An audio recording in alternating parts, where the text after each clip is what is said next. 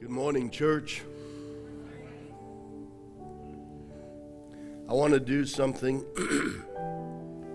very deliberate this morning, and that is I, I want to put the worship that we're having right now on pause, and I want to end the service starting picking up from here. I believe God wants to do something in all of us. When I come on a Sunday morning to this place, I never come to have another service.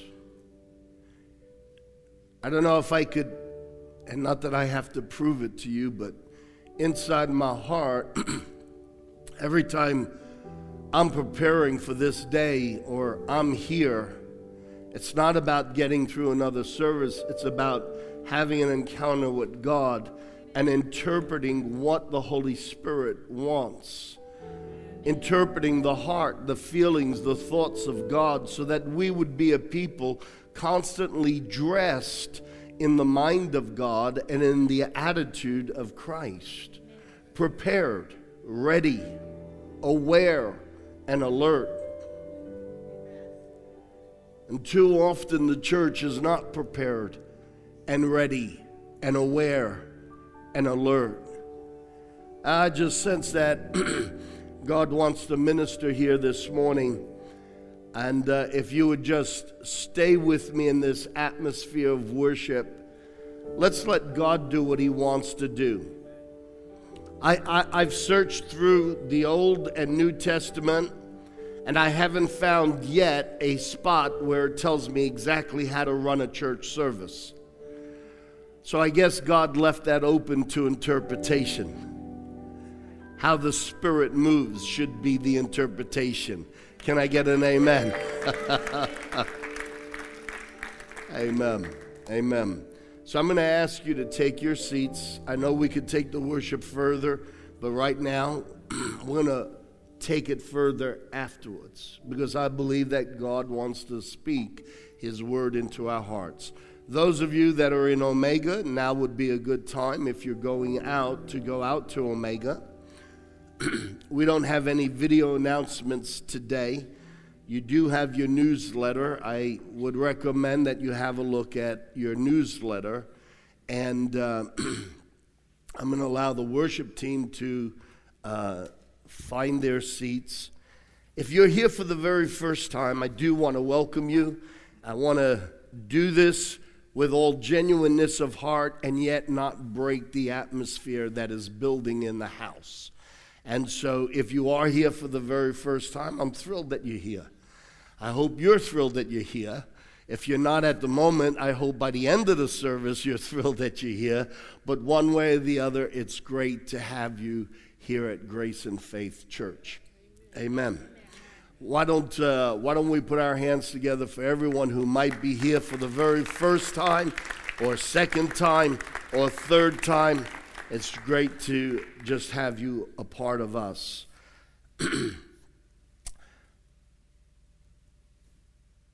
I want to go straight into the word so that we ride right on the back of the worship. And my intellectual brain is telling me, Pastor Rob, there's already a lot of people missing because of coronavirus. And just because they're watching on live stream doesn't mean that they will necessarily pay their tithes and offerings. Attendance was down last week, it's down this week. You should make a big thing of the offering. I'd rather make a big thing about what I feel like God is doing at the moment. I do feel that we're going to be around the altar at the end of the service. So my, my brain says, well, how are you going to squeeze in an offering? You could lose quite a bit of finances. I am going to trust the Holy Spirit, and I'm going to trust you to be people of integrity. I hope you give because God always sees, and I hope you give because you want to give. And I hope that when the devil is roaring in your face and you can smell his hot, ugly breath, it only makes you more determined to push in and to spite the enemy, to give even more praise, give even more worship, give even more glory to God, and if need be, even tithe out a greater faith. Can I get an amen from someone? The Lord put on my heart a series called Rend the Heavens. There are three heavens that the Bible talks about. The first heaven is the heaven immediately around you and around this planet. It's what extends into the immediate stratosphere. The second and third heavens are the heavens that God occupies.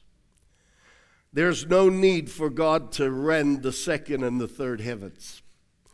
The heavens that need to be rent are often the heavens that are immediately around us, and the heavens immediately around our community, around our nation, and around this planet. Rend the heavens we started this series, and the prophet cries out in Isaiah 64 Oh, that you would rend the heavens and come down. This is a cry for revival. In a day, I'm going to go there. In a day where churches grow by how short they can make a service, the prophet the man who has inside information and sees as God sees and hears as God hears and feels what God is feeling, he says, God, what we need is for the heavens to be busted up immediately around our airspace, and we need you to come down because earth, earth needs a visitation of the Holy Ghost. If church can grow because we shorten the services, I'm not convinced I want the fruit of that result. Okay, there's three of us.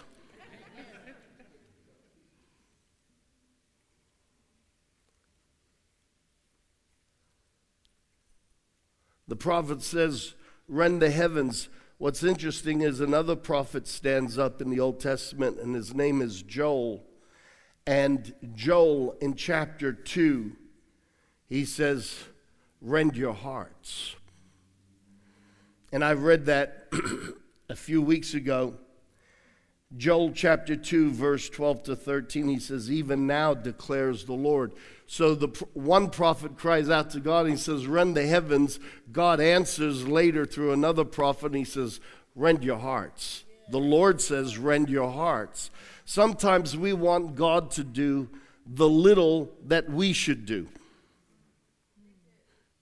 When we get to the point where we just put everything in God's lap and we want Him to do even the little that we should care enough to do, He's no longer God. We've made ourselves God. And so God answers and He says to humanity in Joel chapter 2, verse 12 to 13, even now declares the Lord. This is a declaration from heaven. Listen, we got to get inside of God's head. We got to get inside of God's heart. We got to get inside of His spirit. I am convinced that a lot of people don't really understand the ways of God because they don't understand the heart of God and the character of God. And God makes a declaration. If God makes a declaration, it's serious stuff. He says, uh, Even now declares the Lord, return to me with all your heart, with fasting and weeping and mourning, rend your hearts. That word rend, we've already discovered in the Hebrew, whether it's rend the heavens or in this verse, rend your heart, it speaks of a violent, drastic determination a little bit the way people are violently, drastically, with great determination, emptying the store shelves of toilet paper.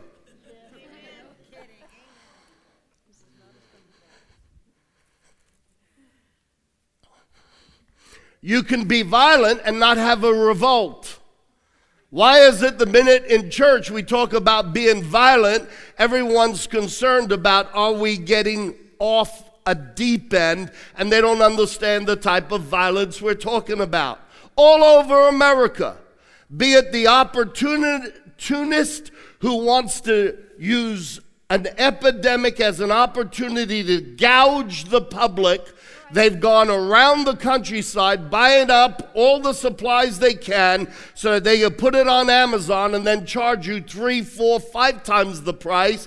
And people who don't have strong faith in God pay the price. And then we need secular institutions to say, you know what, that's not right, that's illegal, and we're going to crack down on that.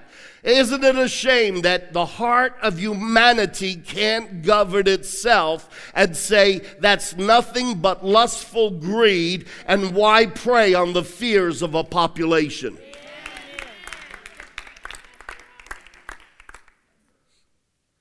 The point is that we're seeing around the world acts of violence, and I don't mean aggression towards each other. We're seeing violent determination. Can we separate the word violence in the kingdom of God from people's heads being chopped off and understand that when God talks about the kingdom of God suffers violent, he, he's talking about born again, spirit filled people wanting God more than they want anything else.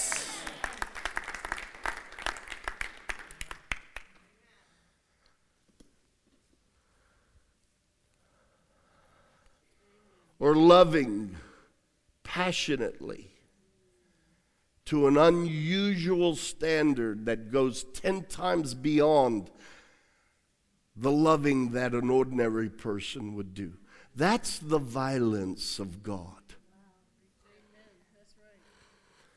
God answers back.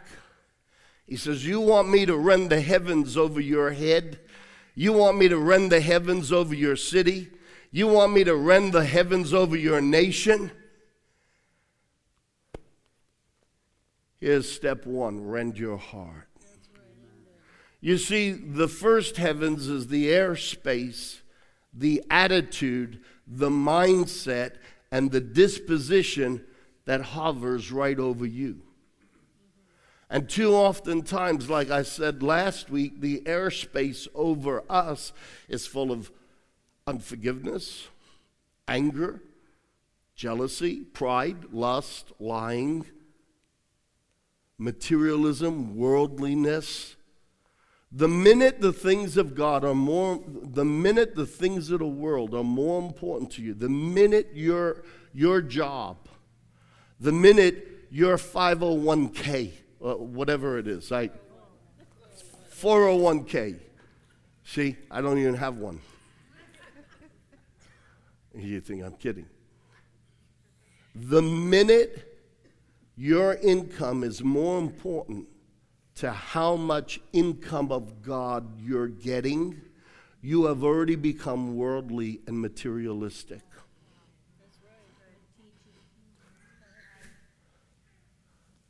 But it's the truth. Am I trying to be the angry prophet? No, I'm trying to be the spirit filled shepherd who's telling his kids what they need to hear so that on that day he'll count every one of them present with the Lord. And when what you're getting in the world and your job and your notoriety and your position and your benefits and your pay becomes more important than getting God, and believe me, God doesn't judge by what you say with your mouth, He judges by how you're living your life. It never ceases to amaze me. I think I could say this without anyone getting offended. We are by far less intelligent than the most supreme being who created heaven and earth.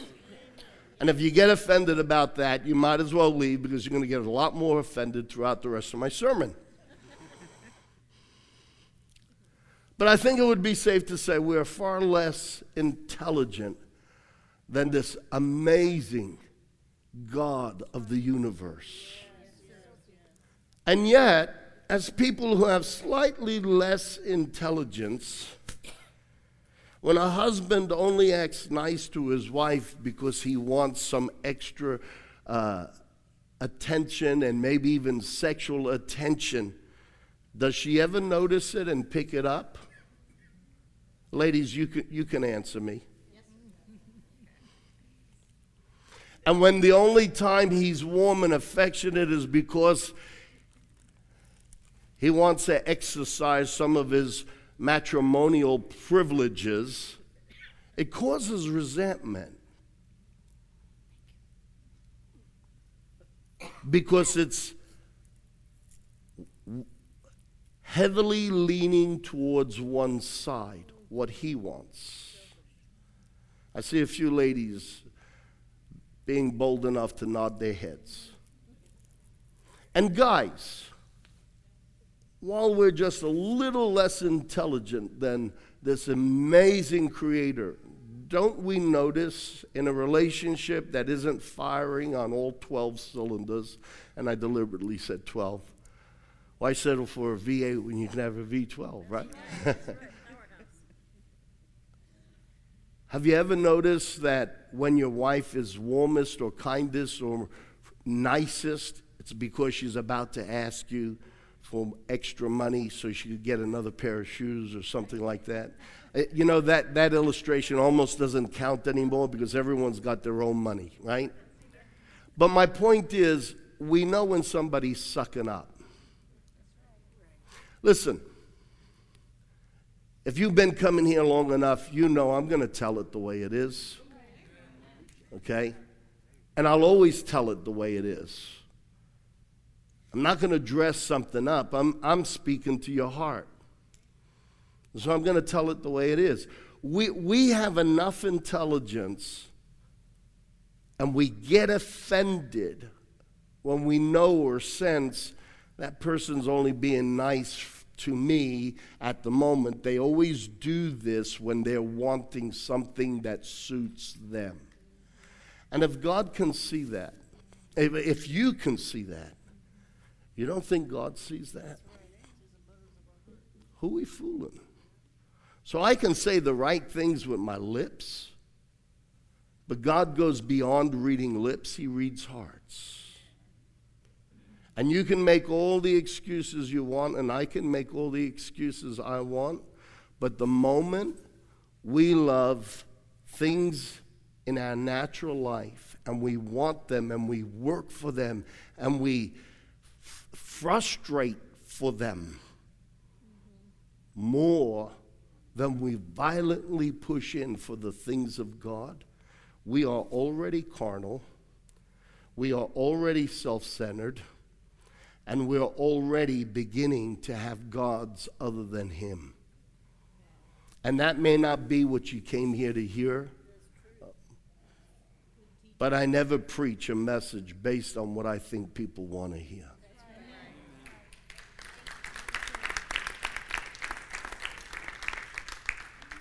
Each one of us, why does he say rend your heart? Because we have to look inside our hearts. We, we, we live fooling people all the time, even if it's just, you know, we put on makeup to look better, or at least in our perception. Uh, we, we, we, we dress to look better. We wear certain name brands because of the perception we want to purvey. And so much of what we do is so that how we're seen why isn't it that we're equally as concerned with how God sees what's really inside our heart?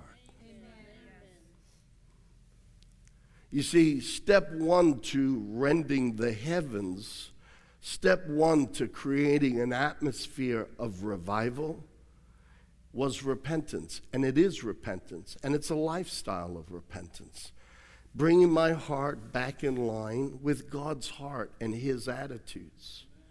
And the second thing, and I, I, mentioned this last week when I talked about crispy duck. How many of you have been thinking about crispy duck throughout the week? Only a couple of you? I've, I've heard so many conversations about crispy duck since I preached last week. But I started talking about your plate will only be filled with what you have a hunger for. And you won't pay the price for crispy duck if you don't have an equal desire for crispy duck. You'll settle for something cheaper on the menu.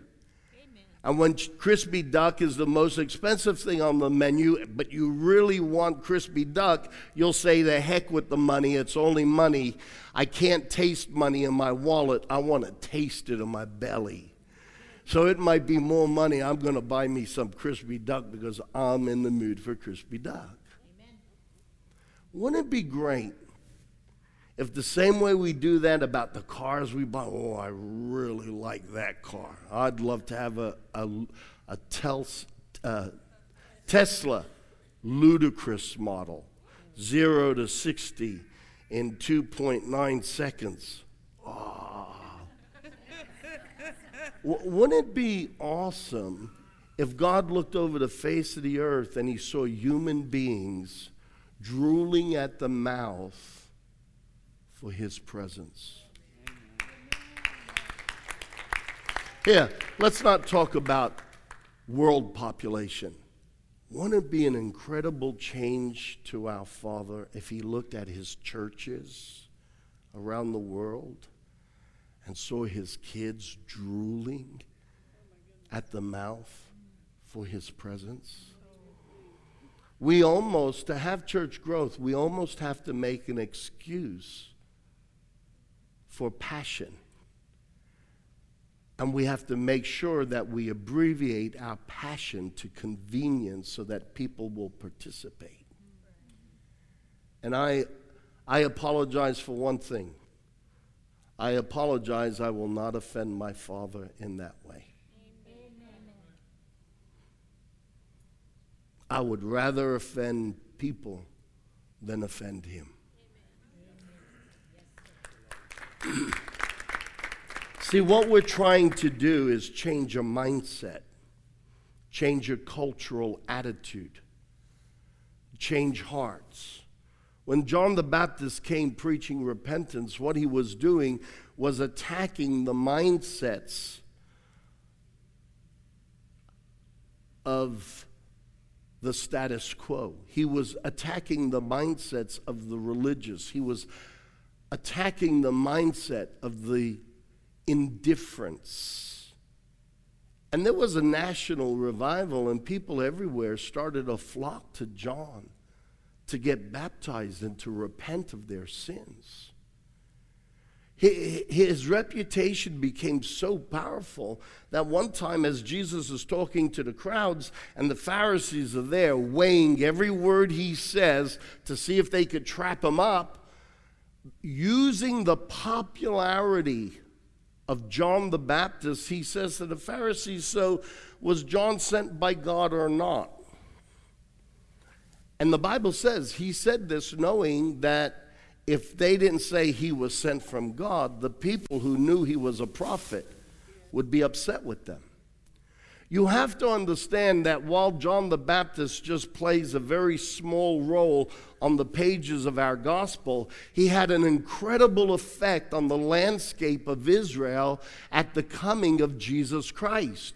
He was changing the heavens over people's heads. He was changing the atmosphere around their hearts. And yes, I could make church 60 minutes and not be overly concerned about changing the atmosphere around people's hearts and the thought life over their head and not be overly concerned if demons are finding that the airspace here is a comfortable place to sit. But I've got news for you. We are living in a world that is desperately lost, desperately confused, desperately fearful, and the only hope for this world is not the leaders of governments or the governments of the world or the United Nations itself. The only hope for this world is if the church of Jesus Christ gets right with Jesus Christ and gets full of the Holy Ghost and puts a match at their feet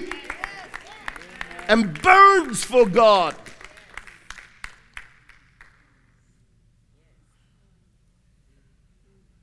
We need revival. And just saying that is almost a slap in the face because the only thing that needs to be revived is the thing that's half dead. We shouldn't be half dead. We should be so full of the Holy Ghost and so full of faith that coronavirus won't intimidate any of us.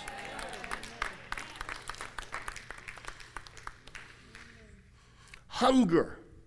What are you hungry for? Because that's what will be in the atmosphere around you. And if you're more concerned about your vacation time and you're more concerned about your job and you're more concerned about surfing and you're more concerned about building a business, let me tell you something God's not an idiot. If we as mere human beings know when somebody is, their relationship with us is very one sided, do you honestly think that God is less capable of recognizing that?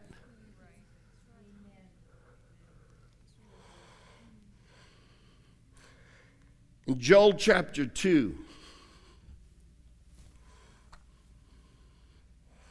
in Joel chapter 2, I read to you from verse 12 to 13 that the prophet says, Rend your hearts. God says, in fact, he says, God declares, Rend your hearts. You know what's really cool about Joel chapter 2? After they, he says that, God says that, then comes the great promise of the outpouring of the Holy Ghost in the last days. Church, look at me. I don't want to go through life having church. I want to go through life having one wave of the move of God's Holy Spirit on top of another and on top of another and on top of another. If your idea of Christianity is having your butt cushioned once a week on a Sunday, then we've really lost it. My idea of Christianity is getting sharpened up here and leaving this place and being so full of Jesus that He's on our mouth, He's in our conversation, and so full of the Holy Ghost that people around us start to catch it. And so Joel, on behalf of God, says, This is what God declares rend your heart. But then look at what the results are in the same chapter, Joel chapter 2, verse 28 to 31. And afterward, after what? After you rend your hearts, I will pour out my spirit on all people. Your sons and your daughters will prophesy. Your old men will dream dreams. Your young men will see visions in the Holy Ghost. Even on my servants, men and women, I will pour out my spirit in those days. I'm sorry, that looks a little bit different than just going to church. You see, what I'm saying is, I'm getting hungry. And even my homemade lasagna isn't hitting the spot anymore. I'm getting hungry, and it's not for crispy duck. You see, uh, every once in a while I need a little bit of time out. And one of the ways that I, I disconnect from all the things that are often on my shoulder church wise and the cares and concerns of people. One of the ways that sometimes I disconnect, I'll watch a movie. And I'm watching this movie about this dad whose his marriage is falling apart and he's alcoholic. And you don't find out till halfway through the movie, him and his wife are separated. And you see him at times, you know, just, he's a mess. He's lost the plot. But halfway through the story, you find out the reason why he's an alcoholic is because of the pain in his heart. Because a little 10 year old boy. See, this isn't even a real story. And I'm going to start to cry because it's a story that is in, it is a story that typifies millions of people around the world. And so it may not be a true story, but it's true of life. And it moves me. And so instead of getting caught up in the story of the story, uh, this guy and his wife, they lost their 10 year old child, their 10 year old boy, to cancer. And they got to meet other people whose kids were also having cancer at the same time. And they go to a birthday party to one kid who survived, and they're dealing with the grief, the resentment, the anger, and yet want to be happy for the other boy. And then a short time later, the other boy passes away. And the memory of all the pain comes back to this alcoholic dad who's already lost his marriage, doesn't know how to survive in the world he was in.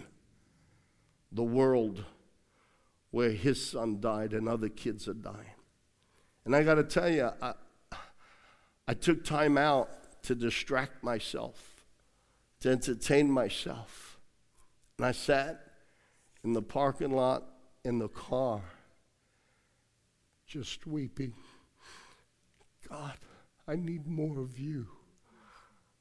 I want so much of your Holy Spirit so that we could go up to kids like this and just hug them and weep over them. And in the morning, they'll wake up and their cancer is gone.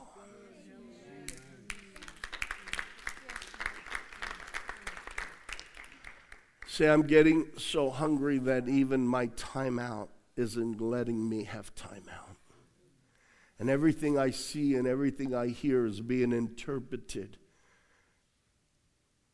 by people's needs and God's desire to reach those needs. Why do we settle on just having church when we can have more of the Holy Spirit? I've never liked religion for what religion does, but I love Jesus and the Holy Ghost. And I, for one, as much as I've seen blind eyes open when I've prayed for people, and I've watched deaf ears open, and I've prayed over one or two folk that were dead and seen the power of God raise them, I'm going to tell you, I am not satisfied. And I want more of the Holy Ghost. I want more of Jesus. I want more of the power of God. I've seen people's lives restored, their emotions healed. I've seen marriages healed. I've seen people get converted and radically changed. I am not satisfied. I'm asking God, how can I get more of your Holy Spirit? What do I have to do to be more filled with faith, with tenacity, with anointing, so that, you know, we're all seeing the effects of an outbreak. Someone only has to be in the airspace and they can catch the germs of that virus and not even know it. And three days later, they're in another crowd and people are catching what they got that they don't even know they got. And before you know it, you got this outbreak. How about us having outbreaks of the Holy Ghost? How about we get so full of God that we walk amongst the land of the living and unsaved people are having an encounter with God because so much of the Holy Ghost is jumping off of our lives? And you could say, well, okay, I've never seen that. That's the whole problem. That's the whole problem. Because in the Bible that you and I say we stand on, Peter walked down the streets and people were lined up just so that the shadow of him would fall on them. In other words, you only have to get close enough to me that your shadow's there and there'll be an outbreak of the anointing of God that's on you. Come on, I want it. Now, then between church and church, we got to argue as to whether or not the apostolic age has come to an end and whether or not these miraculous things are meant to follow ordinary people. Hang on. I just read to you what Joel said in chapter 2. On the day of Pentecost, People are talking in tongues. They're probably rolling on the floor. And I say that only because those that are looking are laughing and they're saying they're drunk. Everybody, listen to me. And if you're watching by live stream, listen to me. And before you get offended, hear the word of the Lord. We are so worried about what the world is going to think of us and say about us that God reads our heart and He makes sure that we are never so full of the Holy Ghost lest somebody in the world gets offended.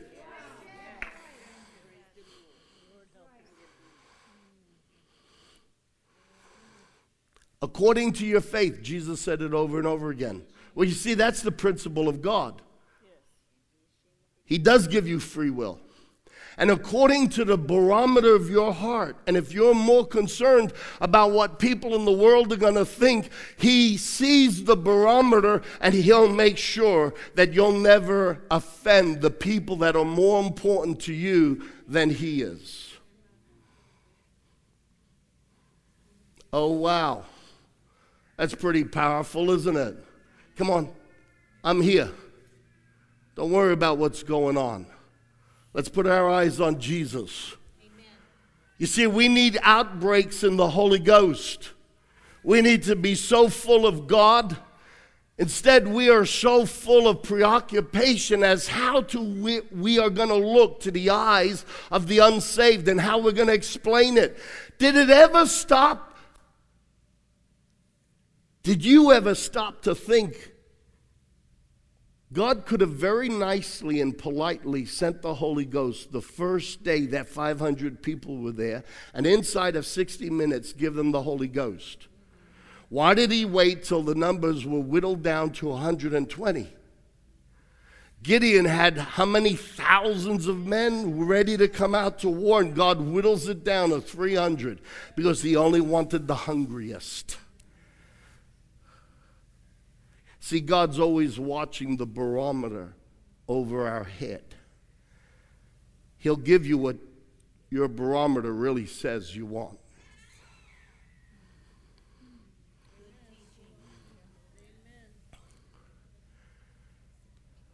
I want outbreaks of the Holy Ghost. I want you and me. No, I don't, I don't, I don't want to be invited to a hundred different churches and travel the world and be known as a great evangelist. I don't care if I'm hidden in the back.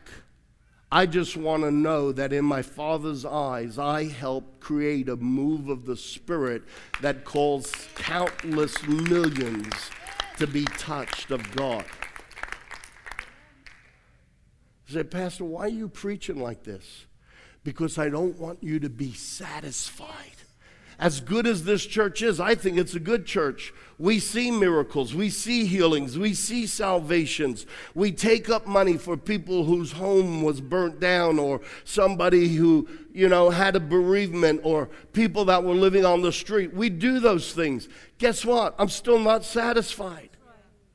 I want more of the Holy Ghost. I want more of Jesus. I want an outpouring that is so thick that literally we get the reputation that people are willing to line up around the edge of the street because as the Christians drive in on the property, we get healed. Again, you could say, Well, I never heard of that. That's the problem. It's not like it wasn't in the Bible, it is in the Bible. And so Joel says, this, uh, Joel says this is what will happen. The church will be so full of the Holy Ghost, young men, instead of struggling with lustful thoughts, they'll be having visions in the Holy Ghost. Well, that looks like a different church. And young ladies, instead of being worried about what their hair looks like and what, what latest uh, fashion or design they could be carrying on their bodies so that your attention is drawn more to them, we'll start prophesying in the Holy Ghost. Amen.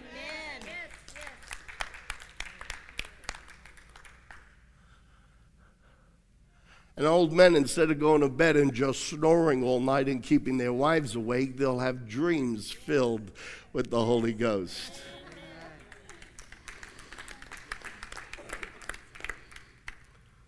See, I, I, I want to bring this church to a place where young men are having Holy Ghost visions and young girls are prophesying in the Spirit.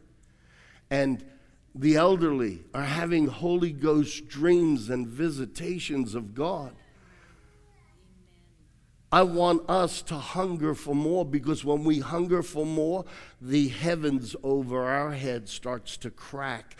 And instead of being the heavens of mediocrity, complacency, criticism, and gee, you know, why did he say that? I'm offended at the pastor. Let me go on Facebook and tell everybody how I'm offended at the pastor or whatever. I'm offended at this politician. I'm offended at the president. I'm offended why don't we start breaking up what's in our heart because it'll break up what's around us. And when it breaks what's around us, we actually allow the space between us and God to be opened so that we can have visitations of the Holy Spirit. Did I offend you yet? Good.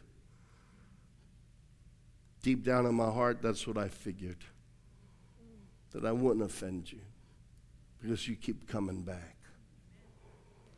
You see, I'm hungry for more. No, please hear me. To me, church growth isn't the same as a move of the Holy Spirit.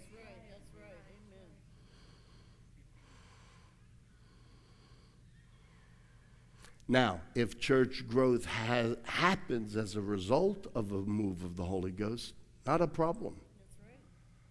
But if I got to move things around and shake things around and make to bring things to a common denominator so a larger percentage of people will be happy to be here, I'm not playing to the crowds.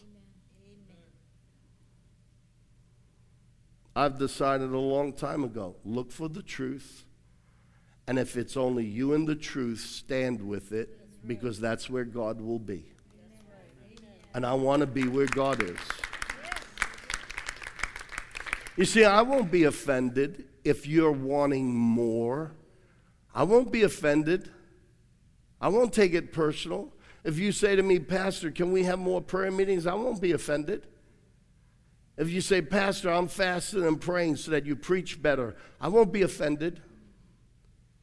If you say to me, Pastor, I'm, I'm praying and fasting so that I live more for Jesus, I really won't be offended.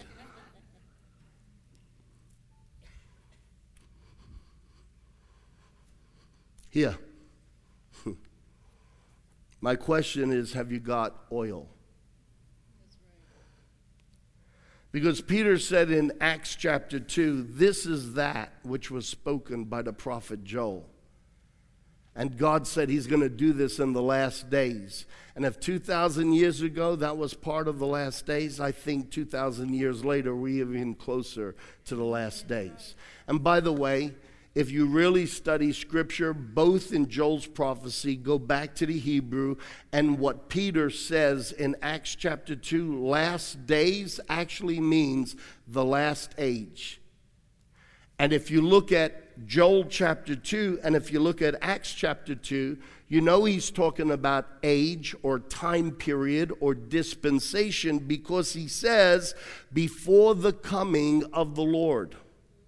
So he's talking about an age, a dispensation, a time period allotted before the next time period steps in.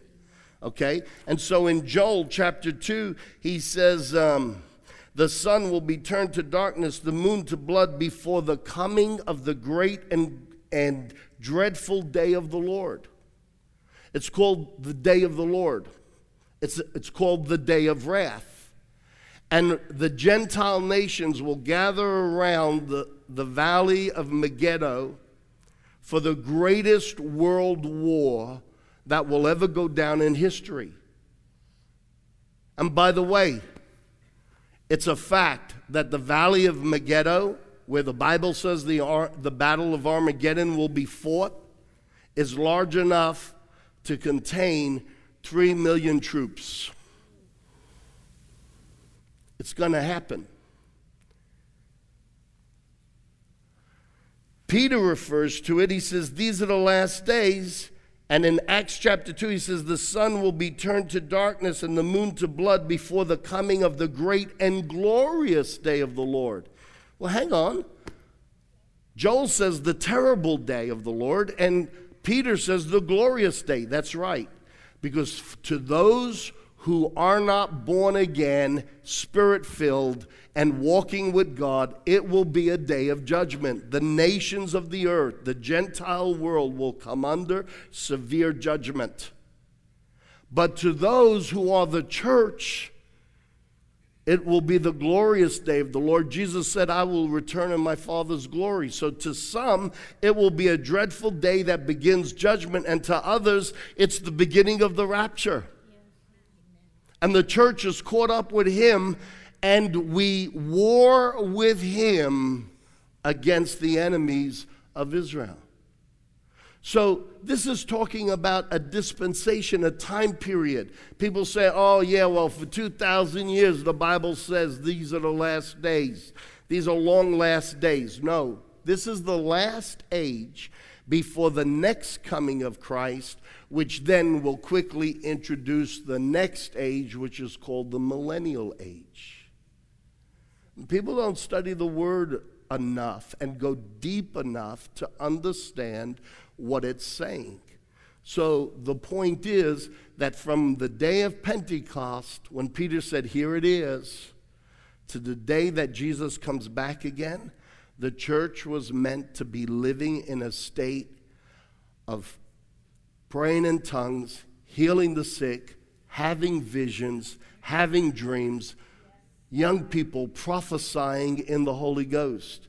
And some well meaning preachers will try to tell you that's not for today. No, what they're preaching isn't for today.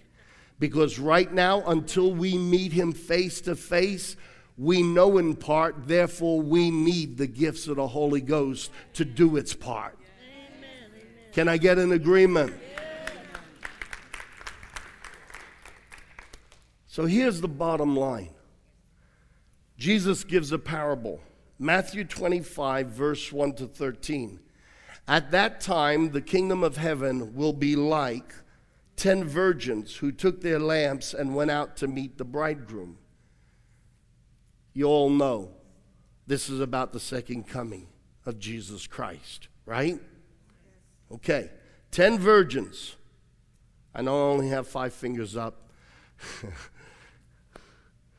10 virgins go out to meet the bridegroom. They all go out to meet the bridegroom. Not everyone's going to go out to meet the bridegroom, but 10 are considered maidens to be married to the bridegroom. Ten go out to meet him. Five of them were foolish, and five were wise. The foolish ones took their lamps, but didn't take any extra oil with them. The Holy Spirit is oil, He'll burn like a fire. The wise ones, however, took oil in jars along with their lamps. The bridegroom took a long time in coming. And they became drowsy and fell asleep. Hello? Jesus is foretelling this. Hello? Are you falling asleep? Are you getting bored? Are you getting drowsy? And I don't mean just right now. Some of you might be getting that way right now. When's he going to end? But he's talking about the church. The bridegroom took a long time in coming. And some of them got drowsy. They got despondent. Oh, this is boring. Hey, let's plan some more holidays. Hey, let's see if I can get the next pay rise. Hey, let's see if we could build a few more houses. Hey, let's have more fun. Oh, I'm tired on Sunday to go to church. That's all right. I'm living under grace. Listen to me. Don't you dare let the devil fool you so that you're always living right on the outer edge where God constantly has to show you grace. I want to walk away from the outer edge where I need the grace of God and I want to crawl right up into his lap in the center of his throne. Hallelujah. Are you hearing me? Ten went out. Five didn't have extra oil. Five were so hungry to meet the bridegroom, they had extra oil. You know what's interesting? This passage I just read to you, it starts with, At that time, the kingdom of heaven will be like. At that time. At what time? Our Bibles are divided up into chapters, they weren't written in chapters. Go back to chapter 24. All of chapter 24, it all follows. The disciples are saying to Jesus, When are you coming back? The story of the virgins and the bridegroom coming and taking a long time is a follow on. It's all about when he's coming back. And when you read chapter 24, he starts giving all the warnings of what's going to happen before he comes back. Can I have Matthew 24, verse 7 to 13. I know it's not in my notes, Matt, but you're a wizard. No, you're not. You're a son of God. Matthew chapter 24, verse 7 to 13. Do you know Jesus prophesied? Yeah. Do you know that right after Jesus rode into Jerusalem on a donkey, before he takes the road into Jerusalem, he weeps. And he says, Oh, Jerusalem, oh, Jerusalem, if you only had to recognize the coming of your God. What are you talking about, Jesus? The people are in the streets with palm leaves. Palm Sunday, palm leaves. You notice it's seven days later we're celebrating the death and the resurrection. Jesus rides into Jerusalem seven days before we call it Palm Sunday because they're waving palm leaves. Hosanna, Hosanna, the King, the Son of David, yay! And Jesus sits on his donkey and he's weeping and he says, Oh, Jerusalem. See, he knew that in the midst of their cheering, right now he was popular. Seven days later, he'd be on the cross. And he's weeping. And he's saying, If only you recognized the coming of your God. See, here's the problem Jesus often said to the Pharisees, You could tell what the season, what the weather, what the climate's going to be like tomorrow, and you know when to plant your vineyards, and you know when to prune them, and you know when to plant your tomatoes, but you stink at telling the seasons of the Spirit. And if that wasn't an important issue, then Jesus wouldn't made an, an issue of it. He doesn't go around offending people for the sake of offending people. My point is, the church today stinks at recognizing the seasons. So after Jesus rides into Jerusalem, he just cried and he wept because they didn't really recognize. Seven days later, he's on the cross. But if you follow through in that chapter, and I think it's around chapter 22, he walks up to a fig tree and he it wasn't even season for figs, and he cursed it because it had no fruit. If you study the fig tree from Genesis all the way through to the Old Testament, every time Israel's being blessed, prophetically, the Word of God says, Your vineyards will be full and your fig trees will be full of fruit. And every time a curse comes on Israel as a nation, he says, The vine will have no fruit and the figs will be withered. Jesus goes up to the fig tree and he curses it because it didn't bear fruit. If you read that story in the book of Mark, it wasn't even the season for figs. So, what was Jesus? Some little kid having a temper tantrum because he wanted a fig and there wasn't a fig, and so he just decided to curse it? No, this is symbolic of the nation of Israel, and it wasn't producing the fruit in the spirit of recognizing the coming of their God. Isaiah chapter 35 Your God will come, He will come to save you. Then the eyes of the blind will see, and the ears will hear, and the lame will walk. They didn't recognize it. He curses the fig trees. Of course, the disciples, they miss it. They're just amazed that three days later, it's dead, it's dead. And the conversation goes on to faith and moving mountains. But the symbolism, the prophetic symbolism, was about the fact he's talking to Israel. He just wept riding into Jerusalem. He's weeping that they're not producing the fruit. Jesus in Matthew 24, they're asking him for signs. He says, I'm going to tell you right now. It won't be long, not one stone will be left upon another in this temple. Do you know that the temple that Herod built covered 40 acres?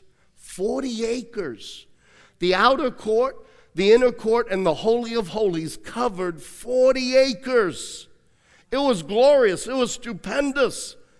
And Jesus said, Not one stone will be left. In fact, you will be displaced. He said that 33 years. He's 33 years old. By the year 70 AD, Israel as a nation ceased to exist. The temple was pulled down, every stone, everything in that city and nation was razed to the ground by the Romans. Jesus' prophecy came to pass. And let's have it Matthew 24, verse 7 to 13. Do we have it? Is the projector working? Okay. I thought I gave you. I did all that extra talking. but it was good, wasn't it? Are you learning something? So Jesus says, This is how it'll be in those days.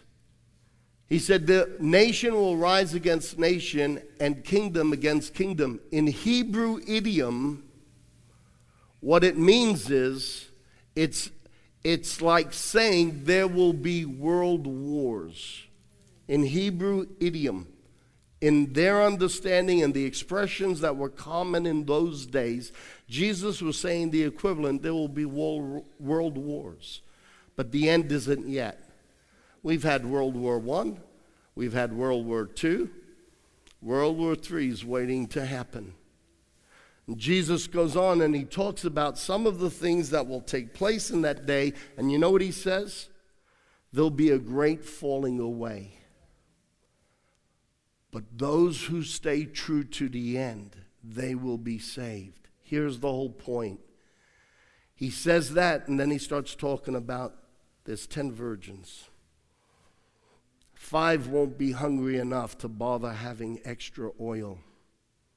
Five even though the bridegroom took a long time, we'll have extra oil.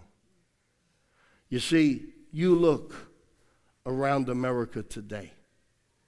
I could have titled this sermon, Have You Got Toilet Paper? because the shelves are empty. And everybody's making sure they got toilet paper. You can't find it anywhere. I could probably sell this on eBay for $5. I won't. The world has gone nuts. I have never seen anything like this before. So, what's going to happen when what John the apostle saw in the book of Revelations, he says, I saw something that looked like a mountain on fire falling from the heavens, and it fell into the water and turned the water red, and it killed one third of all the sea life. John had no idea of what a comet looked like. They didn't have the internet then. They didn't have telephone. They didn't have news services. They didn't have TV. What's the likelihood of one man seeing a comet fall from the heavens? He described it the best way he could. I saw what looked like a mountain falling out of the heavens. It was on fire. It fell into the ocean. It destroyed one third of the ships, and one third of all the animal life in the ocean was killed. And then I saw what looked like a hailstorm, hail falling from heaven, but it was on fire, a meteor shower. What's the likelihood of one man before there's TV, before there's internet, before there's telephone, before there's news stations, seeing a meteor and seeing a meteor shower? What's the likelihood of John saying, and the whole earth will have earthquakes and islands will disappear? That's a tsunami. He saw all of this in the spirit. The sad thing is, the church today is seeing very little in the spirit. And yet, this is the dispensation before Jesus comes, where we should be talking in tongues, healing the sick, raising the dead, prophesying, having visions, and having supernatural encounters. And sometimes we're more concerned about whether or not our kids get to the hockey game or the soccer game, or whether they get to gymnastics or they get to this or they get their college degree. I want to tell you, mom, I want to tell you, dad, you need to be more concerned concerned that your kids get the Holy Ghost.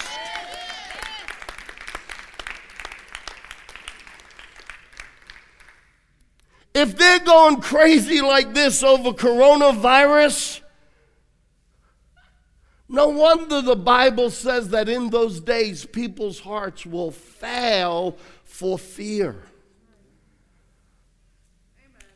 If you ever doubted the Word of God, you make an appointment. Come sit with me and let me take you through prophecy.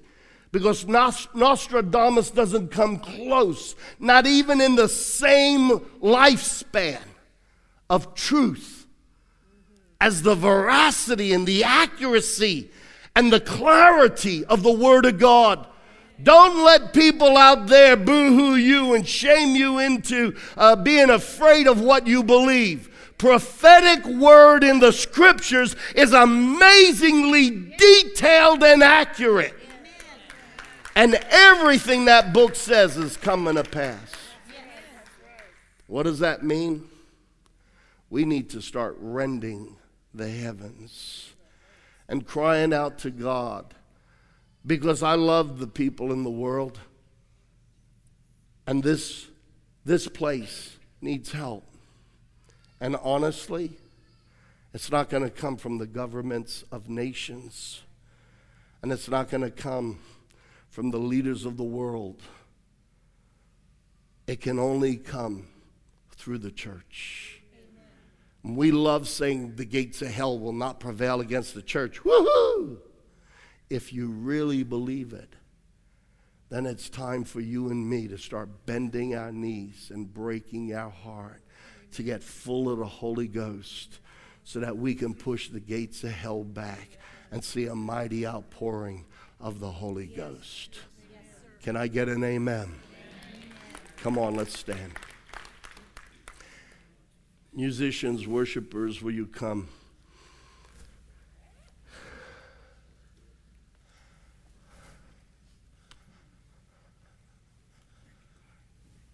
I know we got to take the offering. I know. Can I have my ushers come quickly? We're going to start singing this song. If you want to come out the front before the offering gets to you, just find the person with a bucket, throw your offering in there, and come out the front. If you want to wait till the offering gets to you, that's fine. Hear me, church. What's, what's the goal of what I'm trying to preach? To stir and prick our consciences so that we become even more hungry for God.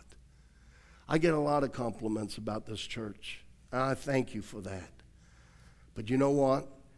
If those compliments are going to sidetrack us from pushing into God even more, then don't give me any compliments. I would rather we get more hungry for God. I would rather that our hearts break at the pain that fellow human beings are living in.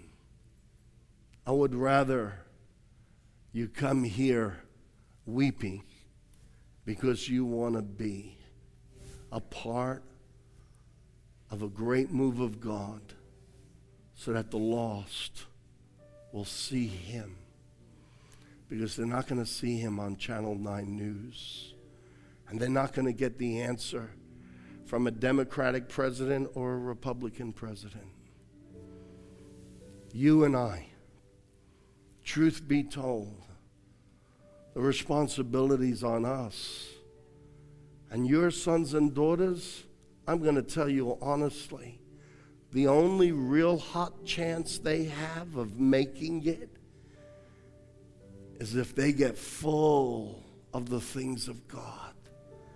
And the best way to make sure they get full of the things of God is for you as their father. I'm talking to the men first. You as their father, you as their mothers get full of the things of God.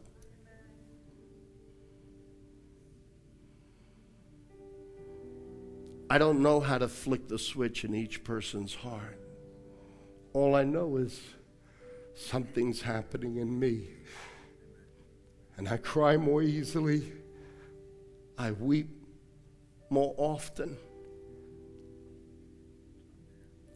And I'm hungry for more. We need God. I need God. You need God our cities, our nation, our world needs God. Here, I'm going to tell you something that might sound really strange. God needs his church. So, are we're going to be part of the five virgins that didn't have enough oil to light their own lamp? Are we going to be part of the five virgins that had enough oil to keep lighting lamp after lamp after lamp after lamp. Where are my ushers? Ushers, start moving. Yeah, start moving. We're going to sing. The title of this message is Have You Got Oil? We already know how crazy America goes to have toilet paper.